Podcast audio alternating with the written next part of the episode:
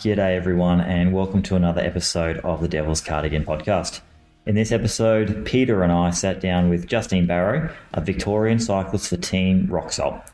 Justine was a silver medalist at the twenty twenty National Road Championships and the twenty seventeen to twenty nineteen Australian National Masters gold medalist. She's currently in America racing the gravel scene over there, and after Unbound in Kansas, she jumped on a plane and flew all the way back to sunny Derby just in time for our little race here. It was a fantastic conversation talking to her about the course itself after a few days of doing some reconnaissance, her experiences in Unbound, gravel racing in general, and uh, life. We had quite fun, even though we were a bit tired after a lot of course marking. I hope you enjoy the uh, conversation as much as Peter and I did too. Enjoy. All right, we're on. Hello, Justine Barrow. Thank you for joining us on the Devil's Cardigan Podcast. Two nights out from the AusCycling Gravel National Championship race of twenty twenty-three here in sunny Derby. G'day, and thanks for having me. How are you?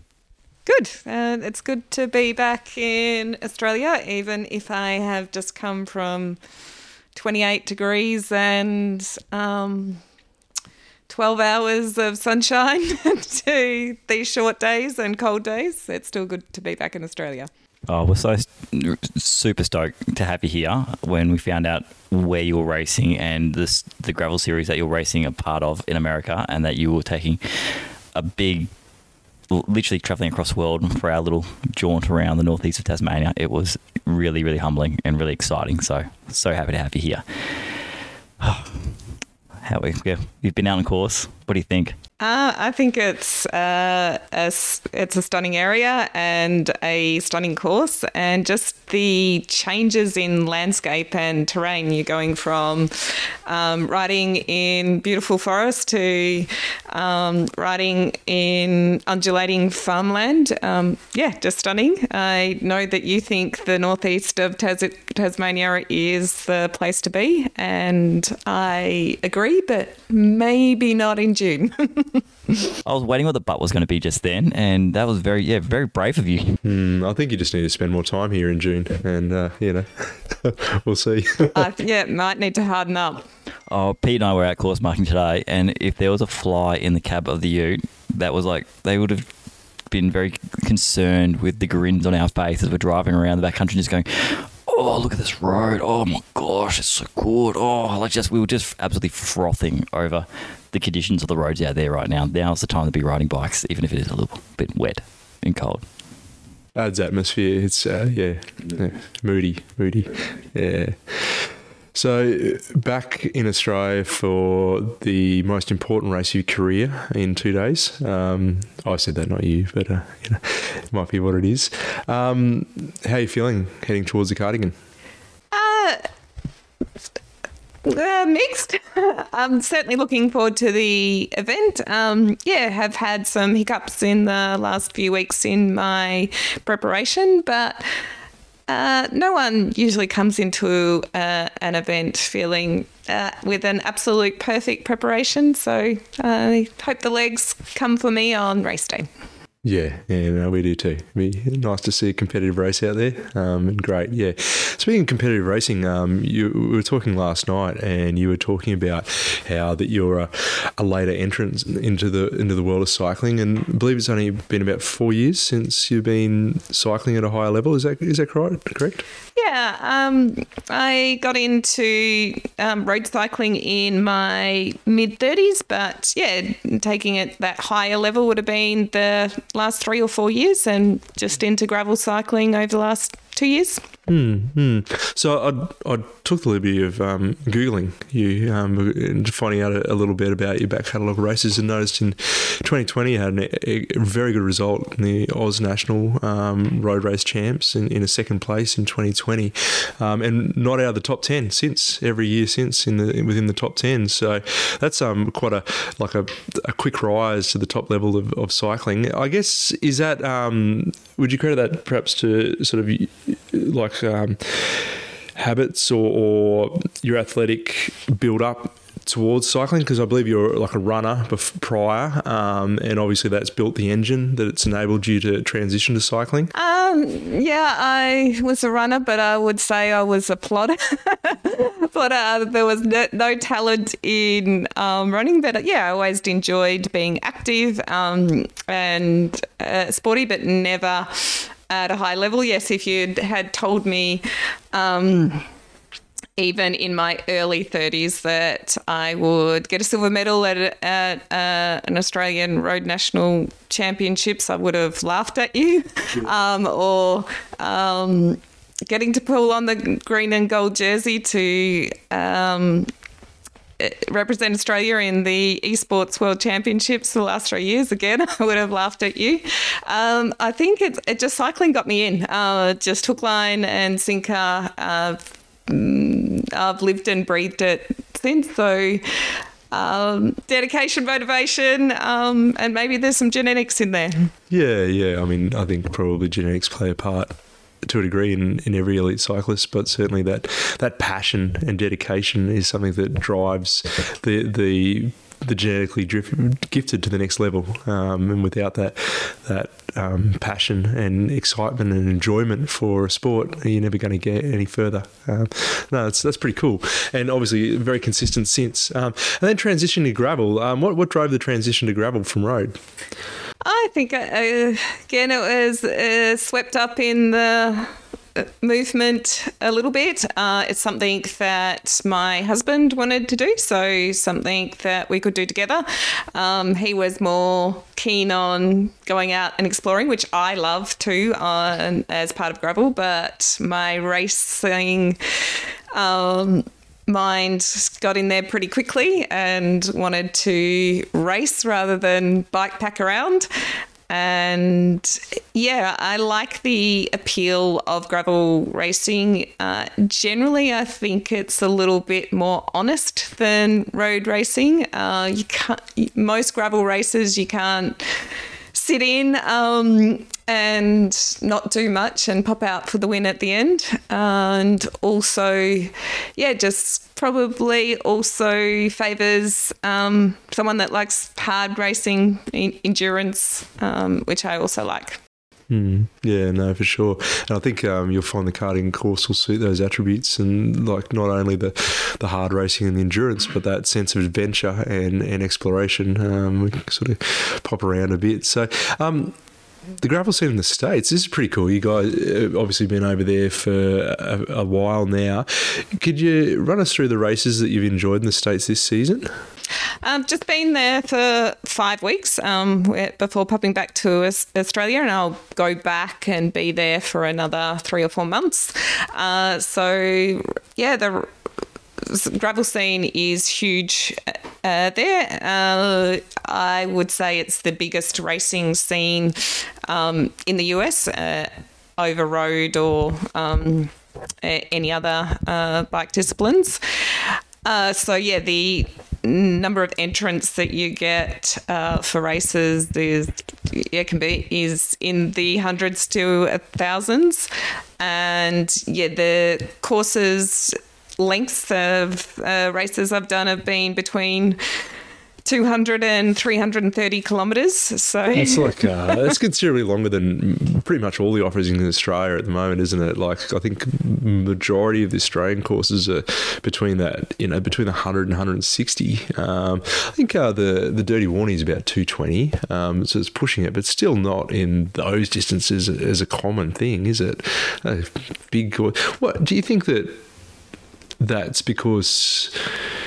It's just the way the sport's evolved in the States with regards to the, because it's not really what you see in Europe either, uh, generally shorter races in Australia. Why, why do you think that it's the case in the States? They go for these big, long events. Yeah, I I don't know. Uh, I think, yeah, it is. It's just the background that it's um, evolved from. Uh, some of the other differences is with those longer duration races, they don't have as much elevation. So you do cover the distance um, in a faster speed. Uh, yeah, and there's pros and cons. I think it's good to have a few long distance um, races in the calendar to Uh, suit different types of riders, to challenge yourself uh, yeah, three hundred thirty kilometres would, would have been the longest race that I'd ever done, and I uh, love that challenge. But I also think that it's good to have some shorter distance uh, races as well to perhaps make the uh, racing can be more exciting. Yeah, yeah, I guess it's punchier, um, a bit more intense in many ways on a shorter race. Um, so the races you've done in the States, can you list them for us? Um, I started with um, Go to Utah, so that was on the border of Colorado and um, Utah. Um, I some. Beautiful scenery there and great for both gravel and mountain biking um, area. I came third in that, and then uh, went to Gravel Locos, uh, two hundred fifty kilometre race in um, Pico, Texas. Um, pretty flat. Um, the uh, female winner there was Cal- Car- Carolyn Schiff, who also won Unbound, and it ended up after that two hundred fifty kilometres being a sprint finish between Uh, four women. I came third out of four. Oh, no. Hey, you beat one, one of them, didn't you? You yeah, got one yeah. of them. No, and um, yeah, pretty esteemed company to be um, in with Carolyn. On that finish line, I think I saw some footage on Instagram. Was that finish line like a right angle turn into yeah. the finish? What was to go there? Oh, yeah, and look, you know, I'll have my excuses. And so there were some men caught up in that, and um, uh, the person in front of me didn't take a great line, so I um, had to pull up pretty quickly. Yeah, it was a... You just got to, after two hundred fifty kilometres, throw something else at us. So, yeah, it was it was a tight right-hander with loose gravel on the corner. Yeah, yeah I saw the result and I had so many questions.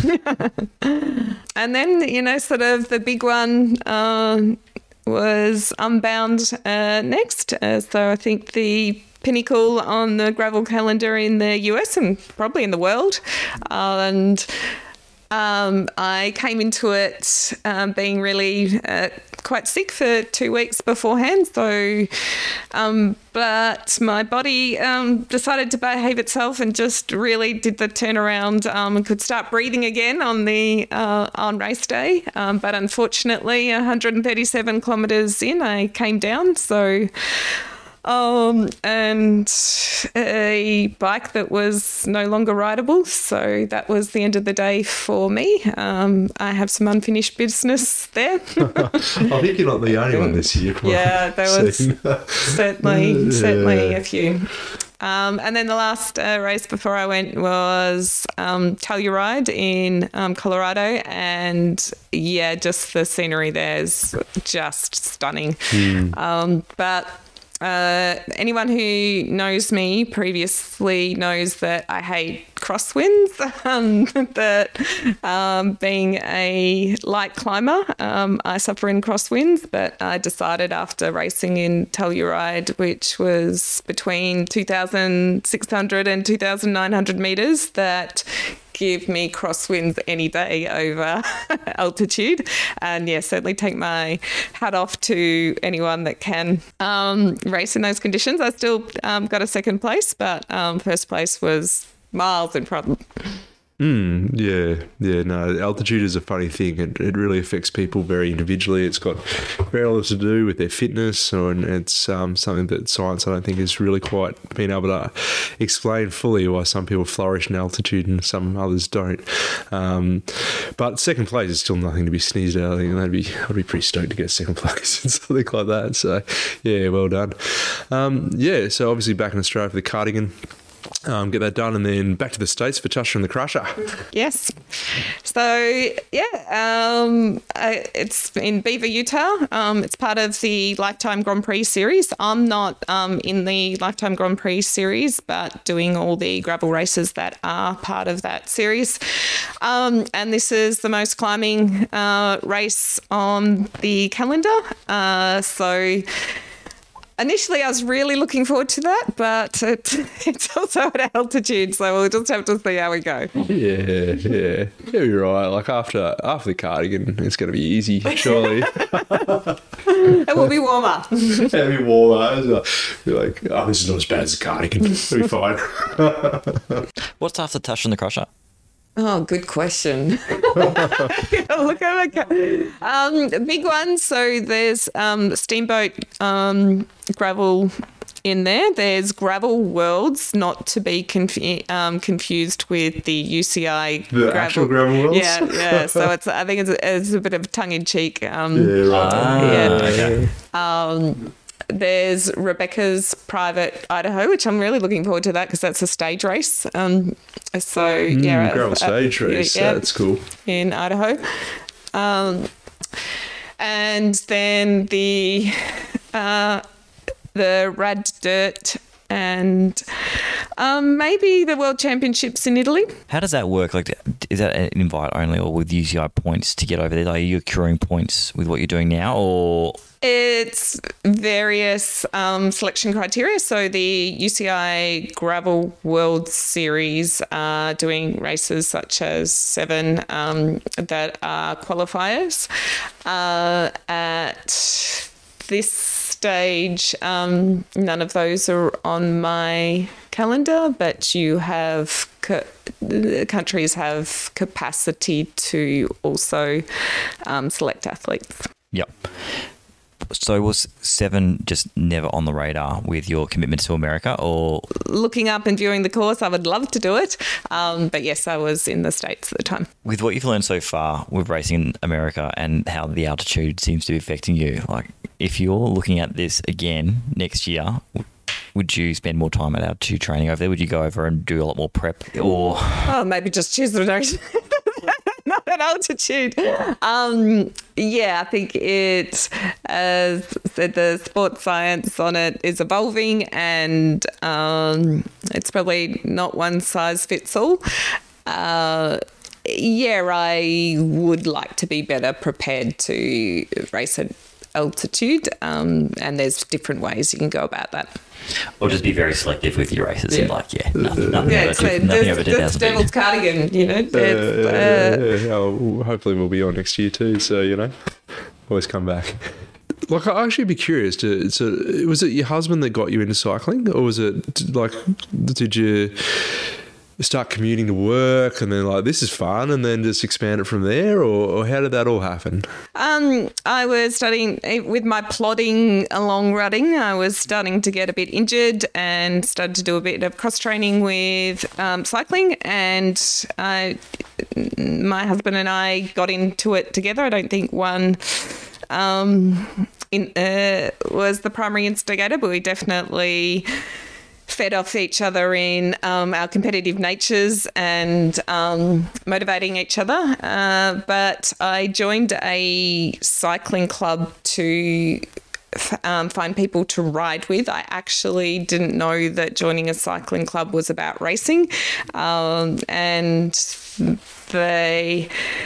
Um, members of the club were trying to encourage me to race, and I was saying I'm really not interested, and um, I w- arm was lit- twisted up my back, and I entered my first D grade criterium, um, and I was the f- uh, came the first female in that, and I won fifty dollars, and I was the, the monster was born. I didn't have any idea of how much money I was going to spend on. fifty dollars didn't go far, eh? Oh, that's super cool. Um, yeah, so that fifty um, fifty bucks from a D grade criterium, and here we are, like, you know, yeah. looking uh, staring down the barrel of a uh, Oz Champs um, race in, on the gravel. Uh, it's a quite quite the the journey. And yeah, it's pretty cool that we're now having national titles in um, gravel racing. It's also pretty cool to um, look at the start list of the elite females and see both um, some really talented women uh, in there, as well as some names that I'm not familiar with, which is yeah. awesome to see people coming up and through the sport. Yeah, no, for sure. We were quite encouraged with a, a strong female elite field um, coming to the race this year. It's um, yeah, it's lovely for us. It's exciting, like as race organisers, to look at the list and go like, man, who do we think's going to win this? You know, we know the course pretty well, and, and we've got a bit of an idea about these riders, but um, yeah, it'd be very interesting for us and exciting for us to see how it plays out on the day. Mm, and yeah, we've got a few juniors and um, age category. Uh, as yeah. well. Yeah, yeah. No, it's a, a good field this year. Um, pretty exciting for us. So as organisers to see that, um, and exciting to see so many people jumping on board with it. So. Is there a particular part on the course, now that you've recceed it all, that you're really excited to ride in the race? Oh, I get I get the the second climb is just beautiful. Um, so I like that it's um, the most consistent uh, long climb, and yeah, I think the scenery um, is the nicest as well. Yeah, this this is one of the reasons that I love to get to races um, a few days early. Is on race day you don't see anything. Yeah. Uh, so yeah, if you go out and ride the course, you can have a nice look around, stop for some photos, um, and really appreciate um, the stunning area that you're in. We had the exact same comment this, the, earlier today when we were driving up that little pinch, looking out down the valley, just thinking how stunning that is, and hopefully there's a view on race day. But then, do you admire the view when you're chewing stem? Like, probably not. Um. Well, uh, right at the moment, it is pouring outside. Um, so I, all of it, if it's pouring yeah, down the rain. Um, I, I don't mind a bit of mud, um, but I perhaps have got some P T S D regarding mud um, from Unbound. So mud that's um, up to, I don't know, uh, deep mud uh, sections I'm not looking forward to. Yeah, we, we wouldn't anticipate there being much, if any, of that on course, um, even even if we do get a lot of rain. So I think you'll be okay. Yeah. And as I said, it's not the peanut butter mud of um, Unbound oh, no, either. No, it's not. It's uh, our mud's not sticky mud. It's just muddy mud, not sticky mud. You better not edit that bit out, G-Dog. I won't, but that's what the rain's for. So just to wash the bike nice and clean, keep your uh, your gear set, you know, not too gritty. Yeah, I definitely found that was a strategy, um, again, at Unbound, is you were looking for the puddles uh, to give your bike a bit of a wash. Yeah. Oh, you've, can you take us back to mile eleven? Are you are you comfortable to relive that? Like, you know, it's good to talk about these things. It's healthy to, to have these things out. Don't don't let them fester inside. No, it, um, it was just summary um, into a three hundred thirty kilometre race. I think at kilometre eighteen, um, got to a big mud section that. Um, a lot of it was unrideable, uh, so you had to. You could take your choice of going in and riding on some grassy areas, but then they became pretty muddy as well. Um, there was a lot of C X um, shouldering and running with bikes. Um, where possible, you were riding your bike, uh, but that. The, there was so much mud that it was soon locking up uh, wheels. Uh, people's derailleurs were breaking off, and um, there was a lot of mechanical issues and a lot of stopping and cleaning your um, forks um, uh, and rear stays out so your wheels would turn. Um, I got through it better than others, so it's not not, not I. Not too much of a bad memory. It, it made it contributed to the war stories of she, the day. She, she said as her eyes are twitching uncontrollably. Wasn't too bad. Because you would have been like at the pointy end, I suppose. Like, how many riders had would you estimate have been in front of you through that? Out of the field of what, four thousand? Uh, so the elite men and um, women were set off um, prior to the rest of the riders. Um, so it was just the elite men, which I think was about a field of eighty or ninety. Um, and as I said, two minutes in front of us, but we um, caught them in the mud, and a lot of them. And unfortunately, a few Australians were um, having some issues with the with the mud, uh, so yeah, came out of it in sort of the top third of the women, um, which is lower down than I would like to be, but was able over the next one hundred kilometres to progressively um, move up to be competing right at that pointy end before crashing out. Through no fault of your own, it was just a tragic racing accident, wasn't it? Just someone cut across you and took yeah, you out. Yeah, look, it's um, a racing incident. Yep, that um, my front wheel was uh, taken out. Did they stop? Uh, yes, the the group that were in um, yeah, did briefly, you know, are you all right? And um, um, I physically, was, okay, yes, physically, but emotionally, yeah, no. Emotionally, definitely not.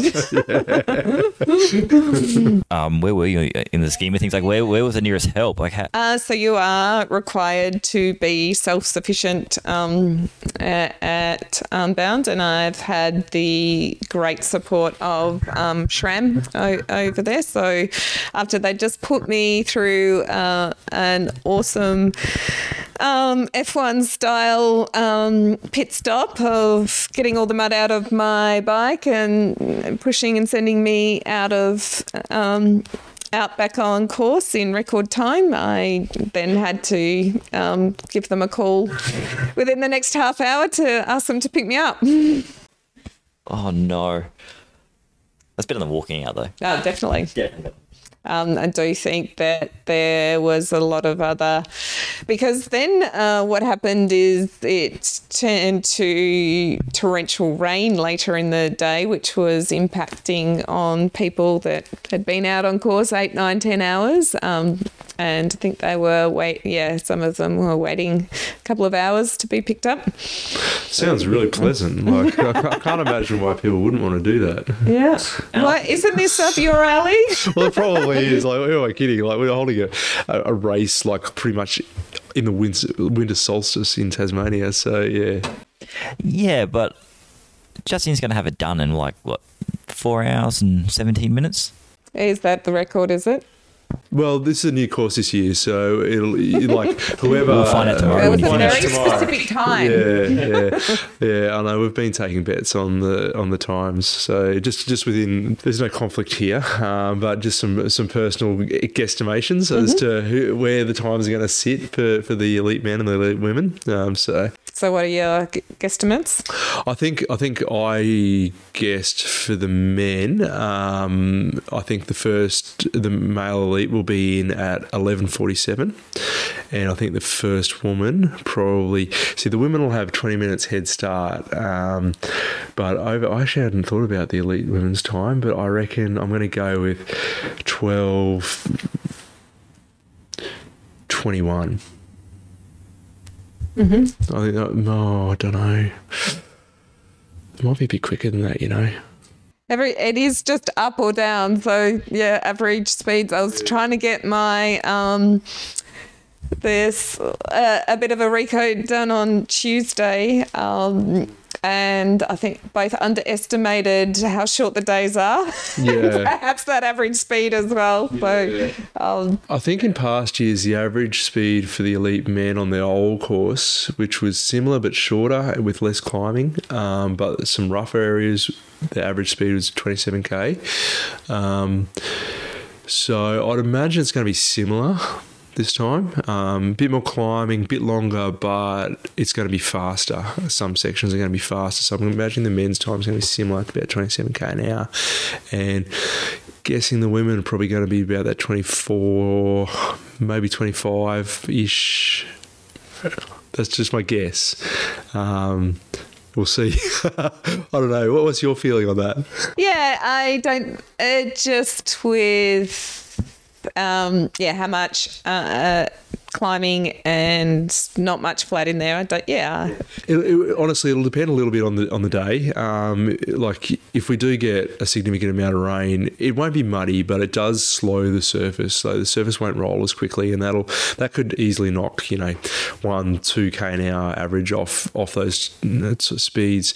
Um, and also, we do occasionally get a little bit of breeze um, on Mount Albert Road, um, and if the breeze is coming in the wrong direction, um, then that does slow down um, everyone along that section, uh, which I'm sure you'll be fine with. Um, Don't mention crosswinds. No, no, no, no, no. It, it's not. It won't be a crosswind, which you'll be relieved about. Usually, it's just a straight out block headwind. So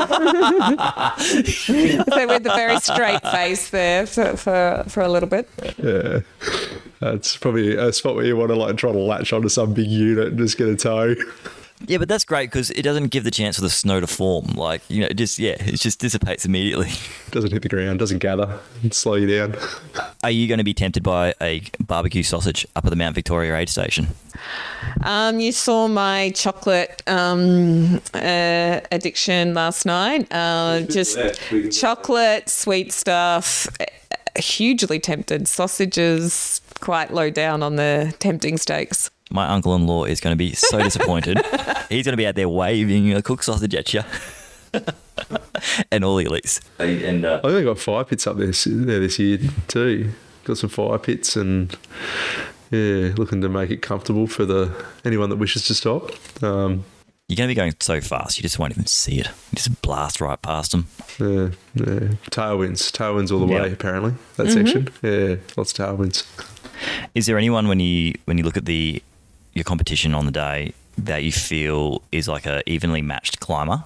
Because you fancy yourself for a bit of a climber, don't you? Yeah. Um, Probably rightly so. Yeah. I think. Very rightly so.